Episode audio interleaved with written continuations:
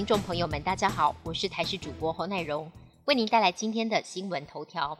今天清晨三点二十四分，台湾东部海域发生瑞士规模五点九的有感地震，地震深度只有十七点九公里，摇晃几乎全台有感。其中宜兰花莲最大震度达到四级，东北部大部分地区达到三级，北部、中部普遍有二级，南部及东南部有一级。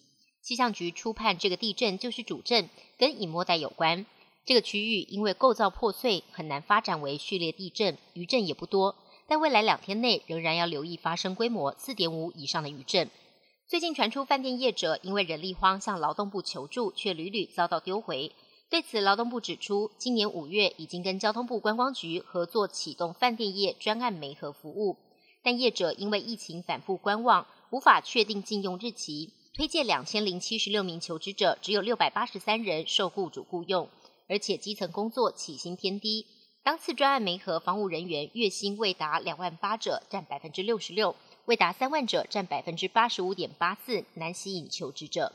中国各地疫情加速蔓延，广东韶关还出现了中国首次检出的变异株 BA. 点五点一点七。官方坦承新毒株传染性极强，对于防疫带来严峻考验。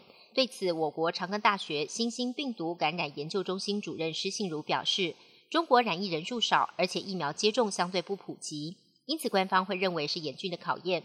但对于台湾来说，BA. 点五点一点七与 BF. 点七都是 Omicron 的分支。台湾具有免疫力的人越来越多，而且疫苗接种高度普及，体内也有一定的抗体，因此这两株变异株估计对台湾影响有限，大家保持平常心应对就可以了。外电消息部分，美国哥伦比亚广播公司 CBS 的节目六十分钟。采访台积电创办人张忠谋，谈及细盾以及台海紧张局势。张忠谋表示，如果中国领导人优先要务是经济福祉，或许就会克制不动武。张忠谋回应，或许因为台积电供应全球许多晶片，有些台湾人认为中国可能因此不动武。主持人在追问，如果他的优先要务是入侵台湾的话，将台积电纳入一个中国的国有化框架当中呢？张忠谋则是回应说：“如果台湾发生战争，台积电将会被摧毁，一切都将走向毁灭一途。”俄国十号对乌克兰多个城市发动攻击，乌国表示攻击至少造成了十四人死亡、九十七人受伤。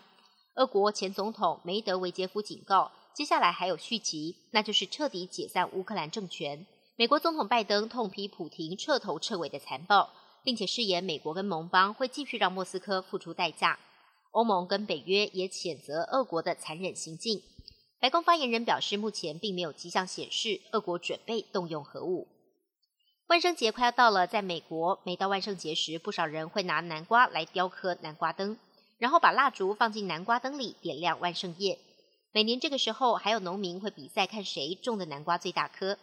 今年美国最大的南瓜出炉，重达一千一百六十一公斤，打破了全美纪录。不过，跟今世世界纪录的最大南瓜相比，重量还少了六十五公斤。